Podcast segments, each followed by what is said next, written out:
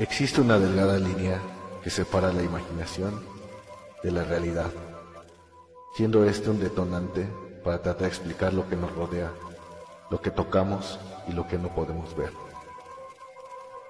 El método científico ha sido nuestra herramienta con la que obtenemos la veracidad y comprobación de nuestras hipótesis. Sin embargo, la brujería, magia, cuenta con los temores, supersticiones o hechos asombrosos que aún la ciencia no ha podido explicar.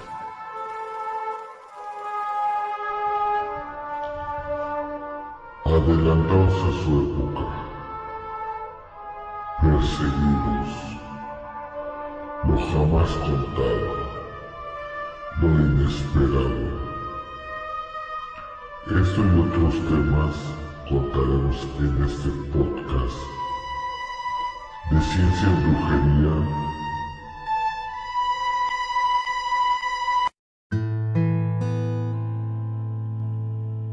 Eh, buenas noches, mi nombre es Enrique Hernández. Este es el capítulo 5 de la serie Personajes famosos, Pasión, Delirio y Decadencia, el cual se dividirá en vida para quedarse loco, aportaciones y muerte. Esta es la temporada número 2. Cápsula. Galileo Galilei fue un astrónomo, ingeniero, matemático y físico italiano relacionado estrechamente con la revolución científica. Fue un eminente hombre del Renacimiento, mostró interés por casi todas las ciencias y artes, música, literatura y pintura.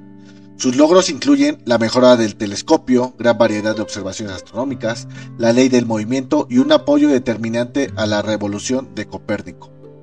Ha sido considerado como el padre de la astronomía moderna, el padre de la física moderna y el padre de la ciencia. Galileo di Vincenzo Bonaiotti de Galilei, Galileo Galilei, nació en Pisa cuando, cuando esta pertenecía al Gran Ducado de Toscana. Fue el mayor de siete hermanos, hijo de Giulia Amanati y del músico y matemático Vincenzo Galilei. Los Galilei eran una familia de baja nobleza que se ganaba la vida gracias al comercio se encargaron de la educación de Galileo hasta sus 10 años, edad en la que pasó a cargo de un vecino religioso llamado Jacobo de Borini, cuando sus padres se trasladaron a Florencia. Por mediación de este, el pequeño Galilei accedió al convento de Santa María de Vallombrosa de Florencia y recibió una formación piadosa que le llevó a plantearse entrar en la vida religiosa, algo que a su padre le disgustó. Por eso Vicenzo Galilei, un hombre bastante escéptico, aprovechó una infección en el ojo que padecía su hijo para sacarle del convento, alegando la falta de cuidados. Dos años más tarde, Galileo fue inscrito por su padre en la Universidad de Pisa, donde estudió medicina y filosofía con matemáticas, ¿no? Y matemáticas. Entonces, pues bueno, ahí parte contradictoria, ¿no? De la vida de Galileo. O sea, su padre era escéptico, pues él era músico y matemático. Obviamente eran creyentes por toda la época que se estaba viviendo en ese entonces. Pero a pesar de eso, pues él era un poco escéptico, ¿no? No creía tanto. Entonces, vos comparte de su juventud. En su juventud, en 1581, Galileo ingresa a la Universidad de Pisa, donde se matriculó como estudiante de medicina por voluntad de su padre. Cuatro años más tarde, sin embargo, abandonó la universidad, sin haber obtenido ningún título. Aunque con un buen conocimiento de Aristóteles, pero entre tanto se había producido un hecho determinante en su vida, su iniciación en las matemáticas, al margen de sus estudios universitarios y la consiguiente pérdida de interés por su carrera como médico. Entonces, si tú estás pensando en dejar la escuela, deja la escuela. si tú estás pensando en mandar a la chingada a la escuela, pues mándala dos, tres lados. O sea, hemos visto, por ejemplo, el primer, el segundo capítulo de esta segunda temporada, hablamos de Nikola Tesla. Nikola Tesla vivió algo muy similar porque él también no le gustaba mucho la universidad, no le gustaba la escuela. Eh, yo creo que a nadie nos gusta la escuela de verdad vas creciendo y te gusta el conocimiento, pero como que ir a la escuela como que no es lo más chido, ¿no? Sin embargo, obviamente, pues hay que abrir las alas, salir, volar y tratar de encontrar algo que te guste, algo que llene tu vida, algo que te apasione. Es por eso que, pues, obviamente existen diferentes profesiones y oficios. Y también, pues, a lo que te quieras dedicar, ¿no? Pero ahora sí que ya es tu libre albedrío. Entonces, vamos a seguir hablando de Galileo. De vuelta a Florencia en 1585, Galileo pasó unos años dedicado al estudio de las matemáticas, aunque interesado también por la filosofía y la literatura, en la que mostraba sus preferencias por Ariosto frente a Tasso. De esa época data su primer trabajo sobre el baricentro de los cuerpos, que luego recuperaría en el año de 1638, como apéndice del que habría de ser su obra científica principal y la invención de una balanza hidrostática para determinación de pesos específicos, dos contribuciones situadas en la línea de Arquímedes, a quien Galileo no dudaría en calificar de un sobrehumano. Tras dar algunas clases particulares de matemáticas en Florencia y en Siena, hay que recordar que ya daba clases de matemáticas sin haber estudiado matemáticas al 100%, o sea, a él le gustaban y las estudiaba por fuera, no estaba estudiando física ni nada. Trató de obtener un empleo regular en las universidades de Bolonia, Padua y en la propia Florencia. En 1589 consiguió por fin una plaza en el estudio de Pisa, donde su descontento por el paupérrimo sueldo percibido no pudo menos que ponerse de manifiesto. pues sí, güey, o sea, obviamente vas a ganar una baba, o sea, vas a pues sí, estar lavando platitos acá, ¿no? O sea, tu mente puede ser muy cabrona, pero desgraciadamente, pues en esta vida tenemos que comer, ¿no? Entonces a veces, pues tenemos que mordernos el ego, mordernos un huevo y empezar a hacer cosas, ¿no? Tratar de trabajar de lo que sea. El chiste es ganar dinero para poder solventar por lo menos tus gastos, ¿no? Tu comida. Expuso un poema satírico contra la vestimenta académica.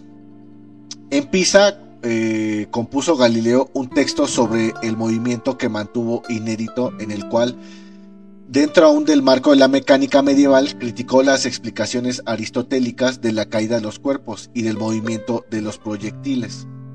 Entonces eso fue como que cuando estaba ahí jovenazo, estaba chaval, estaba buscando qué es lo que iba a hacer.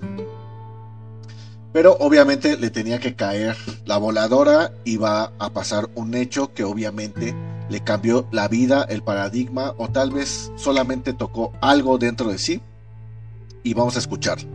Entonces, los años fecundos en Padua fueron de 1592 a 1610. La muerte de su padre en el año de 1591 significó para Galileo la obligación de responsabilizarse de su familia y atender a la dote de su hermana Virginia, Comenzaron así una serie de dificultades económicas que no harían más que agravarse en los siguientes años. En 1601 hubo de proveer a la dote de su hermana Livia sin la colaboración de su hermano Michelangelo, quien había marchado a Polonia con dinero que Galileo le había prestado y que nunca le devolvió. Se dio la fuga, dijo, presta carnal y ya.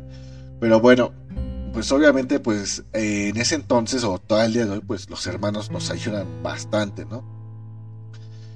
Eh, más tarde Miguel, Michelangelo se estableció en Alemania gracias de nuevo a la ayuda de su hermano y envió luego a vivir con él a toda su familia. La necesidad de dinero en esa época se vio aumentada por el nacimiento de los tres hijos del propio Galileo. Virginia en 1600, Livia en 1601 y Vicenzo en 1606, habidos de su unión matrimonial con Marina Gamba, que duró de 1599 a 1610 y con quien no llegó a casarse. este güey también estaba adelantado en su época, ¿no? Era un sugar, era un sugar. Todo ello hizo insuficiente la pequeña mejora conseguida por Galileo en su remuneración al ser elegido en 1592 para la cátedra de matemáticas de la Universidad de Padua por las autoridades venecianas que le regenteaban. Hubo de recurrir a las clases particulares, a los anticipos e incluso pedir préstamos. Pese a todo, la estancia de Galileo en Padua, que se prolongó hasta 1610, constituyó el periodo más creativo, intenso y hasta más feliz de su vida. En Padua tuvo la ocasión Galileo de ocuparse de cuestiones técnicas como la arquitectura militar, la castramentación, la topografía y otros temas afines de los que trató en sus clases particulares. De entonces datan también diversas invenciones, como la de una máquina para elevar agua, un termoscopio y un procedimiento mecánico de cálculo que expuso en su primera obra impresa, Operaciones del compás geométrico y militar en 1606. Diseñado en un principio para resolver un problema práctico de artillería. El instrumento no tardó en ser perfeccionado por Galileo que amplió su uso en la solución de muchos otros problemas. La utilidad del dispositivo en un momento en el que se habían introducido todos los logaritmos le permitió obtener algunos ingresos mediante su fabricación y comercialización. Entonces pues este güey estaba buscando, ahora sí que la papa estaba buscando cómo ganarse la vida. Hay que recordar que por ejemplo también en el podcast de Nicolás Tesla pues él se dedicó un tiempo a cavar zanjas, ¿no? Y ahí en esas zanjas fue donde pues, logró ahí tener una relación con un capataz que conocía a alguien más y ese alguien más a ese alguien más y así, ¿no? Esa pequeña cadenita de favores que te va llevando a, a, personas, ¿no? A conocer a más personas. Tanto puede ser como para lo bueno como para lo malo, ¿no? Pero bueno, ese es el tema de las relaciones que es muy importante. En 1602 Galileo reemprendió sus estudios sobre el movimiento, ocupándose en el isocronismo del péndulo y del desplazamiento a lo largo de un plano inclinado, con el objeto de establecer cuál es la ley de la caída de los graves. Fue entonces y hasta 1609 cuando desarrolló las ideas que 30 años más tarde constituirían el núcleo de sus discursos y demostraciones matemáticas en torno a dos nuevas ciencias en 1638, obra que comprendía su espléndida contribución a la física. Entonces, bueno, esta es parte de la vida de Galileo. Obviamente hay muchas anécdotas, hay muchas cosas que hay que contar. Pero sabemos que en este podcast pues hacemos así como que algo muy rápido, una biografía y hay algunos comentarios para que no sea tan extenso el tema.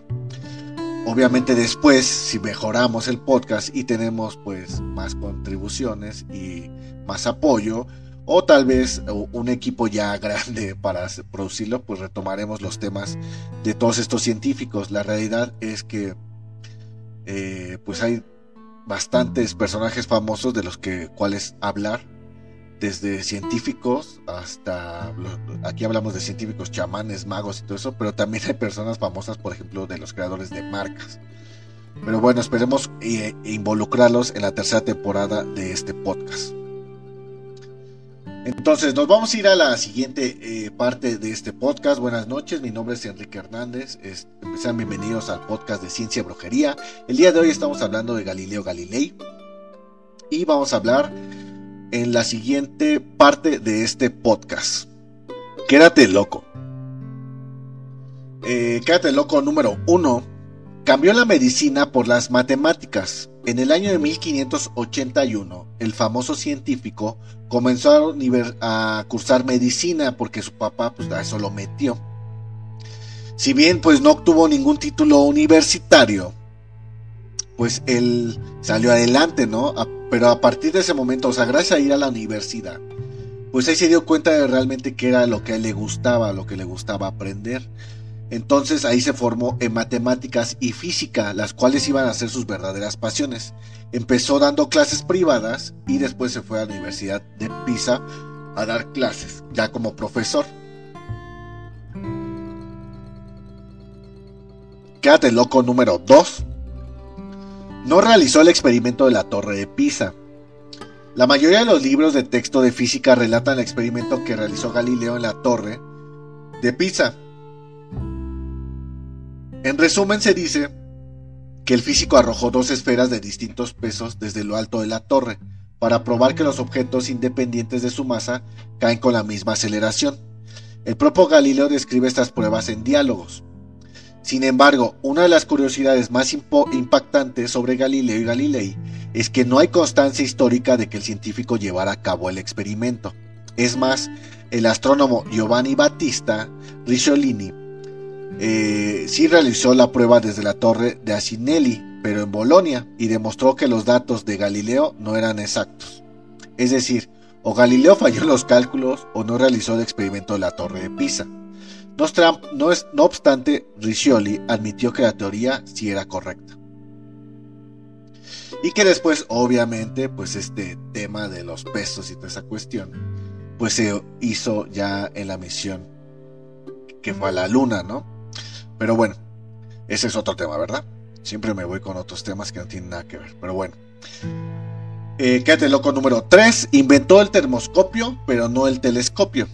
El termoscopio y el telescopio pueden parecer en el nombre, pero ahí terminan sus similitudes.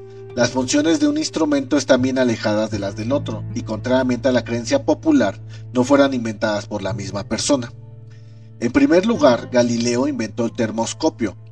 Nuestro protagonista descubrió que la densidad de un líquido cambiaba dependiendo de la temperatura y esto hacía que se modificara su flotabilidad. Basándose en este principio, creó el termoscopio para medir la temperatura ambiente. En una época en donde la, en donde la noción de temperatura no existía, este invento fue un gran avance. Por otro lado tenemos el telescopio. El primer telescopio lo creó el, óptico holandés Hans Lippershey en 1570-1619 y su invento lo hizo en 1608. Aunque esta historia también se pone entredicho cuando en 1959 salen a la luz nuevos hallazgos que señalan al catalán Joan Roget como el verdadero primer inventor. De una forma u otra, el invento se difunde rápidamente por toda Europa y por supuesto llega a oídos de Galileo. Este, por su cuenta, construye un telescopio y comienza a utilizarlo para sus estudios astronómicos. Entonces, pues obviamente lo clásico del capitalismo, que agarras una idea y la mejoras, como los buenos chinos, agarran una idea, la toman y la van mejorando. Eh, pues eso se llama progreso, ¿no? La realidad es que imagínate, o sea, si tu idea se queda nada más con tu idea, pues no, no evolucionaría, ¿no? Gracias a toda esta cuestión, ahora sí que de robarse las patentes, pues es como se llegan a hacer logros científicos más grandes en cuestiones de mejoras de, ingeniería. Obviamente si se descubren nuevos fenómenos o nuevas eh, teorías, pues van a modificar a todas las que existan, aunque no queramos. Pero bueno, ese es un tema de ciencia que desafortunadamente, pues ese es el problema a veces de la ciencia, que hay nuevas teorías que no son eh, apoyadas en su época y 100 años o 200 años después se termina diciendo que eran reales. Pero bueno, para eso estamos hablando en este podcast y por eso hacemos llegarles esta información. Entonces, quédate loco número 4. Observó la conjunción de Júpiter y Neptuno sin saberlo. Lo que hizo Galileo por primera vez fue mirar a través de este telescopio hacia el cielo nocturno. Gracias a un telescopio de refracción descubrió, entre otras cosas, que la Vía Láctea no era una nebulosa, como se creía hasta el momento. Este no fue su único descubrimiento astronómico. Habló del anillo de Saturno, aunque nunca llegó a saber de qué se trataba. Observó las fases de Venus y descubrió cuatro lunas de Júpiter, conocidas en la actualidad como satélites galileanos o lunas de Galileo. Sin embargo, un dato que especialmente es curioso es que Galileo fue el primero en observar la conjunción entre Júpiter y Neptuno en 1612. El, astrónomo catalogó erróneamente Neptuno, Neptuno como una estrella fija. El descubrimiento de este planeta no llegó hasta el año de 1845. Si tú has visto alguna vez las estrellas o has visto al cielo, pues podemos ver a Venus, que es una, se puede decir que es un planeta muy brillante y cualquier persona pues a simple vista diría que es una estrella, pero es un planeta. Eh, en este tema pues Neptuno pues era muy chiquito, no es muy chiquito. Pero pues él lo logró ver y definirlo, ¿no? Pero bueno, vamos a seguir hablando. Quédate loco. Número 5. Se quedó ciego por mirar al sol. es clásica, ¿no? Que tienes eh, la curiosidad de ver al sol. Yo creo de niño y todo eso y ya te quedas visco, así como yo, ¿no? Que yo uso lentes. te quedas visco. bueno, yo sí, yo sí hacía eso de ver el sol, ¿no? Recuerdo el eclipse en 1992 y volteé a ver el eclipse así me valió y ya de ahí estoy biscorneto. Pero bueno, Eh, se quedó ciego por mirar al sol. El famoso científico no solo estudiaba el cielo nocturno, sino que también realizó observaciones directas del sol. Galileo aprovechaba cuando la intensidad de la luminosidad disminuía, es decir, con la aparición de nubes o de los amaneceres y atardeceres. Pero a pesar de sus preocupaciones, se cree que esta práctica fue la causante de la ceguera que sufrió en sus últimos años de vida. Galileo es un buen ejemplo de por qué siempre insistimos muchísimo en los peligros del sol y en la necesidad de utilizar filtros adecuados. Eh, pues sí, la realidad es que tienes que tomar tus bañitos de sol, si te tiene que dar el sol, a lo mejor unos minutitos, pero no andar así al sol sin, ahora sí que lentes de sol, tu protector solar o por lo menos mangas largas. Yo se los digo porque yo trabajo en eso y pues la verdad sí es bastante, o sea, en 3, 4 horas que estés al sol directo, imagínense en la Ciudad de México, es de verdad atroz, tu piel queda muy, muy mal. Pero bueno, eh, llegamos a la mitad del podcast de Ciencia Brujería. Estamos hablando de Galileo Galilei. Eh, Galileo Galilei. Por favor, síganos en Trimexfix como Ciencia, Ciencia y la palabra y la letra I. Pero está ahí como que es una bolita, como un gatito así. Y brujería, ¿por qué? Debido a que nos banearon nuestro canal de TikTok. Nos eliminaron de TikTok. Entonces ahorita acabamos de lanzar otra vez el canal. Eh, ya no sabemos qué vamos a subir porque ahí subíamos otro tipo de contenido. Pero pues bueno. Vamos a ver qué, qué, tiene TikTok contra nosotros. La verdad es que pues esta aplicación ha sido de verdad bastante intrusiva. ya hasta me da miedo hablar. no es que me en mis cuentas. Pero bueno, vamos a seguir hablando al respecto, ¿no? Lo bueno es que Facebook, ya, soy americana, neta. Americano. Ya soy de, la banda del Sam. Porque sí está cañoneta. ahí me quedé loco con esa cuestión. Pero bueno. Vamos a la tercera parte del podcast. Se llama aportaciones. Entonces, Aportaciones número 1. El microscopio. Galileo Galilei es bastante conocido por sus contribuciones enormemente a la comprensión de la naturaleza mediante algo tan simple como son las lentes. Fabricó muchas lentes de todo tipo y curvatura, lo cual le permitió diseñar una especie de microscopio. Aunque este instrumento era todavía muy rudimentario, llamado occhiolino, y no era técnicamente un microscopio, le permitió ver objetos de tamaño muy reducido. Sin embargo, cabe decir que la autoría del primer microscopio auténtico se discutió ampliamente, siendo Zacharias Jensen, Robert Hooke y Anton van Leeuwenhoek eh, algunos de los hombres quienes realizaron mejoras en este aparato. Eh, aportación número 2, la mejora al telescopio. Galileo no inventó el telescopio, pero sí logró hacer grandes mejoras a este instrumento, permitiéndole tener una mejor observación de los fenómenos siderales.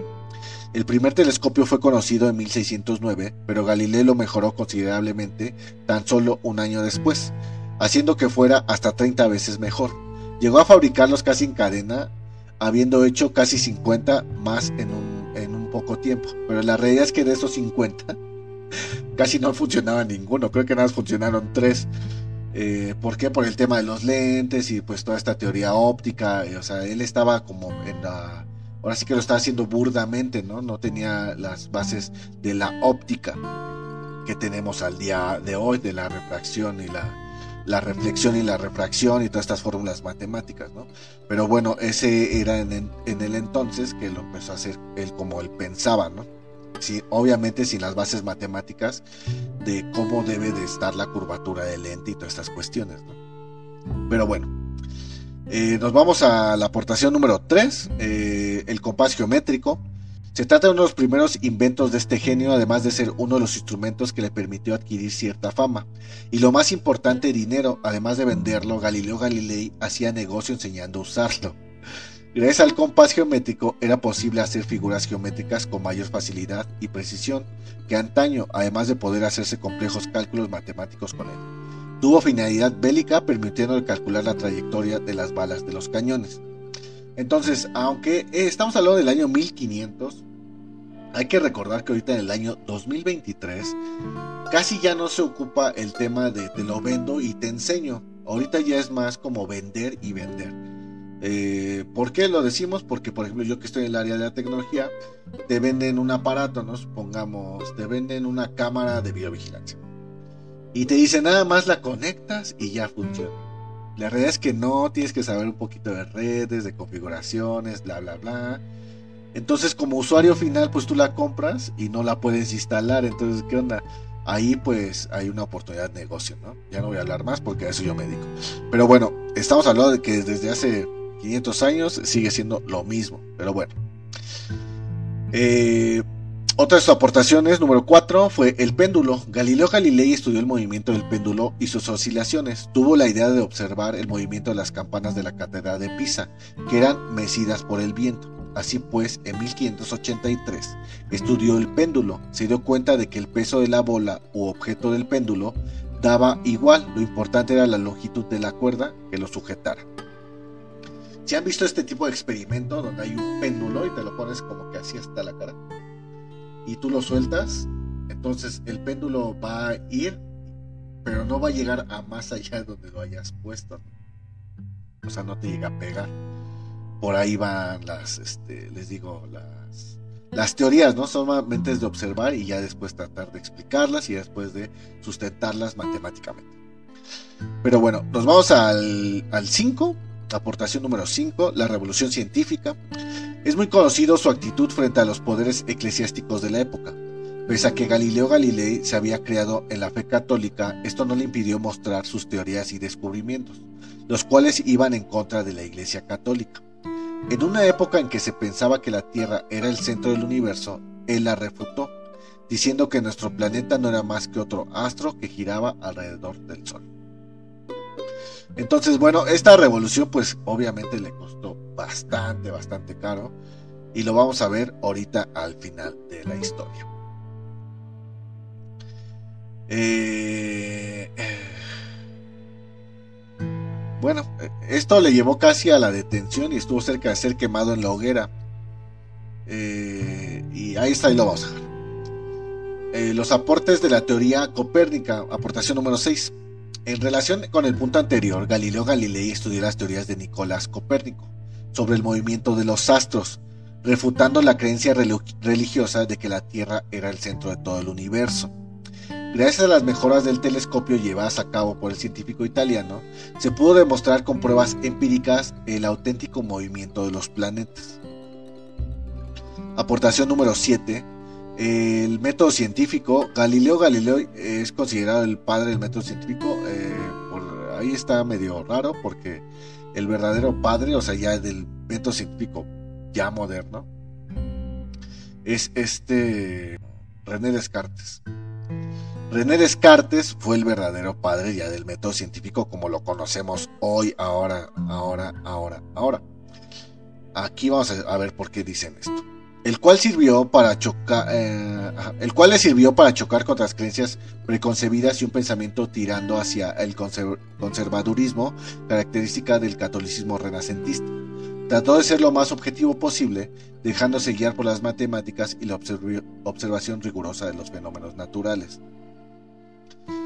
Entonces ahí eh, hay que citar un poco a Descartes. Entonces Descartes decía que dudaras de todo, ¿no? O sea, sí, eh, no sé, la Tierra gira alrededor del Sol, bla, bla, sí, pero a lo mejor no en un círculo, a lo mejor es una elipse, ¿no? A lo mejor, no sé, la materia oscura la absorbe, no sé, o sea, puede salir otro tipo de teorías de por qué el, movimiento del universo, por qué vamos hacia un lado, hacia en qué parte estamos, si se está expandiendo, si bla, bla, bla, bla, bla. O sea, pueden existir nuevas teorías que van a complementar lo que ya sabemos empíricamente, ¿no? Que ya, o sea, ya al día de hoy todos sabemos que pues giramos, giramos alrededor del Sol, pero hace algunos años, hace unos cientos de años, pues no sabíamos eso. Sin embargo, lo que eh, Descartes decía es que dudes de todo, investiga, o sea, es lo, investiga, plantea una, planteate una duda, eh, demuéstralo y todo eso, y, o sea, aférrate a esa idea, ¿no?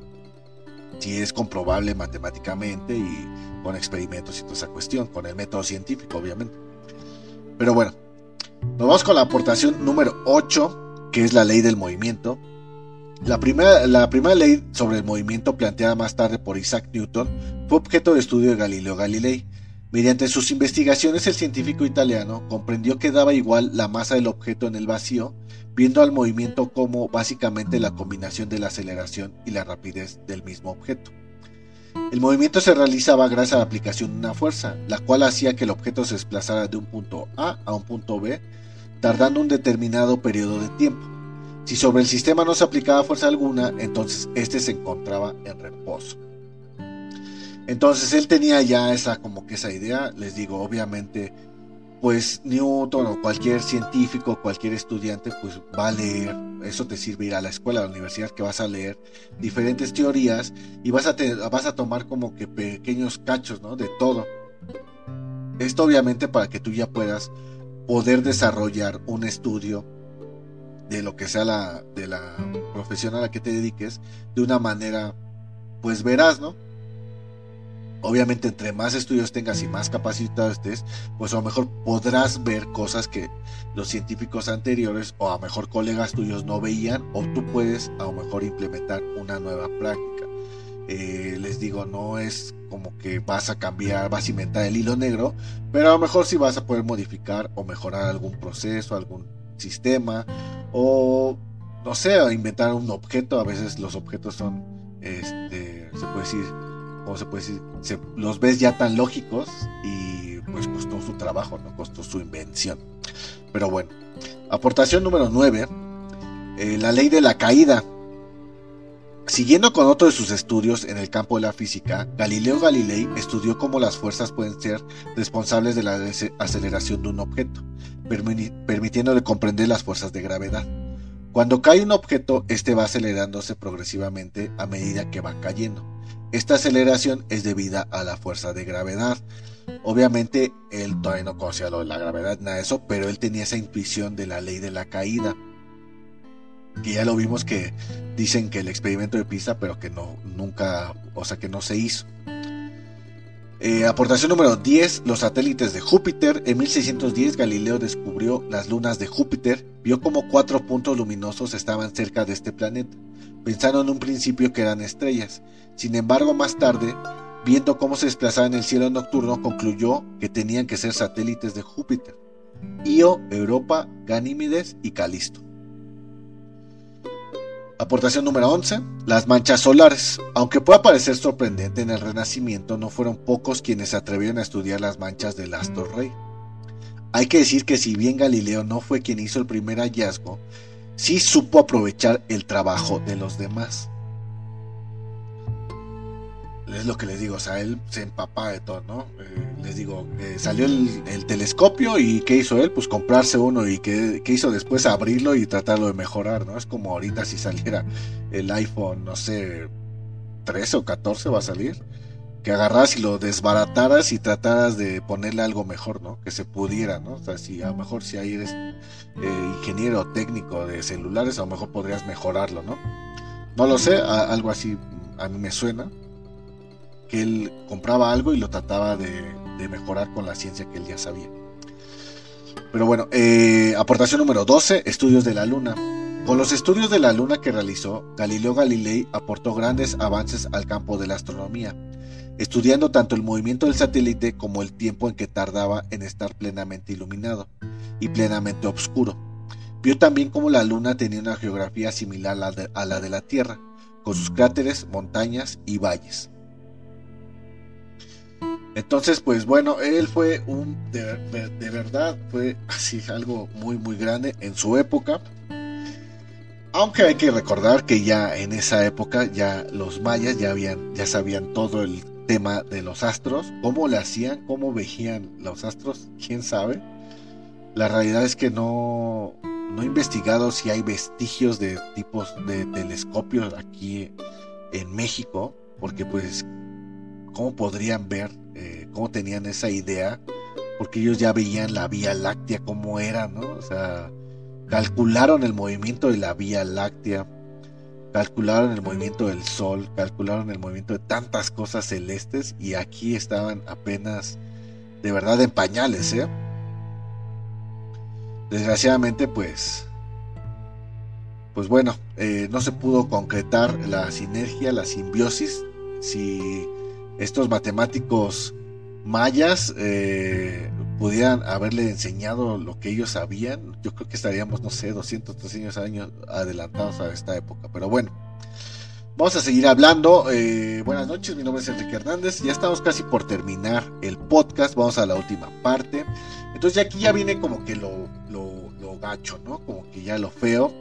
Obviamente, pues la muerte, pues siempre, siempre es algo que nos llega a todos. Y no importa si es el científico más sobresaliente, el empresario más rico del mundo o el brujo más poderoso, el chamán más poderoso, eh, la muerte va a llegar por ti, tarde o temprano. Entonces, vamos a, a, escuchar un poco sobre al respecto. Entonces, en este tema vamos a hablar sobre la muerte, Galileo Galilei.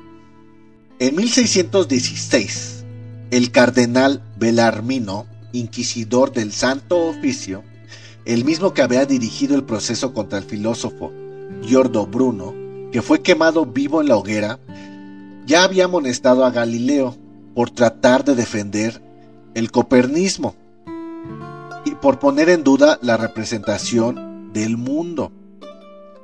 En el, el día 22 de junio de 1633, Galileo fue obligado a pronunciar de rodillas la abjuración de su doctrina ante la comisión de inquisidores bajo las órdenes del Papa Urbano VIII, que había sido su amigo.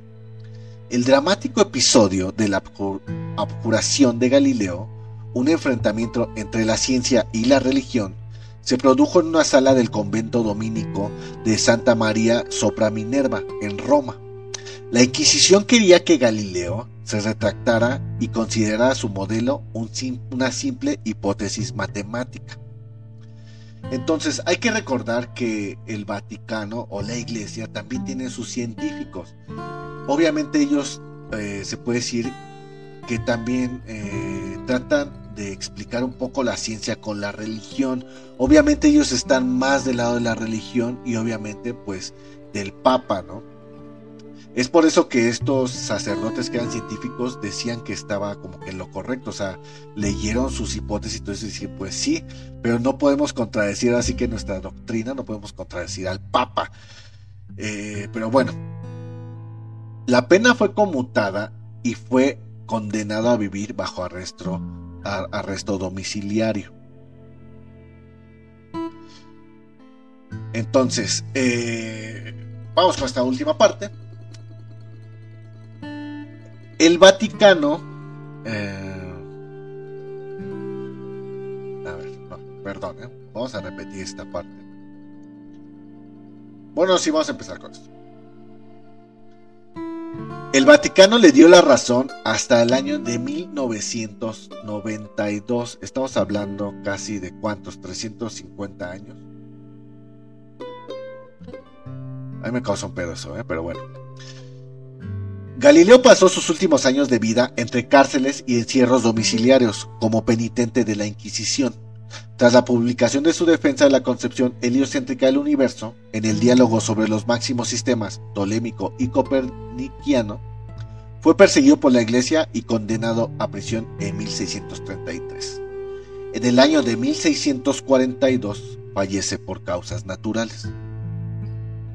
En el año de 1757 fue retirada la prohibición eclesiástica de publicar libros en los que se sostuviera que la tierra se mueve.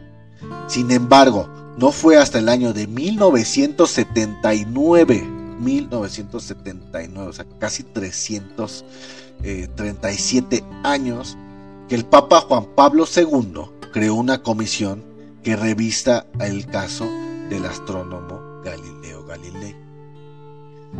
Finalmente, en el año de 3500, de, eh, finalmente 359 años después de su sentencia, se concedió la absolución de Galileo y se estableció que afirmar que la Tierra gira alrededor del Sol no es una blasfemia. Ah, pues está bastante, bastante, bastante feo esta cuestión. Y hay una parte en el juicio donde hacen que se retracte y pues obviamente para salvar su vida, pues lo tuvo que hacer. Pero cuenta la leyenda que cuando él es bajado del estrado y todo eso, murmura epusimove. Entonces esa palabra significa sin embargo se mueve, ¿no? O sea, al final, o sea, al final los finales, o sea, como su último acto de rebeldía ante la Inquisición, murmuró eso, ¿no? Que sin embargo se mueve, que él tenía la razón. Entonces, pues bueno, este fue el podcast de Ciencia y Brujería de Galileo Galilei. Eh, pues hemos llegado al final de este podcast. Esperamos que haya sido de su agrado. Nos despedimos, les enviamos un fuerte abrazo, un saludo y muerte a Sócrates. Nos estamos viendo amigos. Entonces, eh, pues pasaron 359 años para que esto se retractaran. Y sin embargo, lo que comentábamos, que yo de verdad sí estoy muy sacado de pero mucho así, es la, lo que está pasando en la actualidad. Eh, en la actualidad estamos viendo de verdad en la Inquisición, es la Inquisición moderna. Eh, pareciera ser que hemos avanzado, estamos hablando de 350 años en el pasado, y ahorita la Inquisición está en los medios sociales. ¿Por qué? Porque no puedes opinar de nada. No puedes decir nada, no puedes eh, ponerte en contra de nada, no puedes hacer nada. Eh, obviamente estamos hablando del tema social, ¿no? Eh, por, un, por un lado, pues se puede decir que se han abierto pues ya más foros, se han abierto, la perspectiva es más grande, más incluyente ya eh, no están mal visto muchas cosas que en el pasado eran aberraciones, ahora no, ahora es lo normal, está súper bien toda esa parte, pero en el mundo de las ideas eh, no podemos tener ese cierre, ¿no? esa cuestión de cerrarnos a los diálogos, a platicar. ¿Por qué? Porque pues somos libres ¿no? de pensar y decir lo que queramos obviamente, por ejemplo, yo en este caso que estoy haciendo este podcast, pues no puedo opinar de muchas cosas y lo sé. Este llamado lo hago por el tema de que tuvimos en TikTok, de que hablamos de algunas profecías de Baba Vanga, porque ese fue nuestro último, nuestro último capítulo fue Baba Vanga, eh, tuvimos ahí un strike, luego subimos en el tema de aquí de, de Galileo Galilei,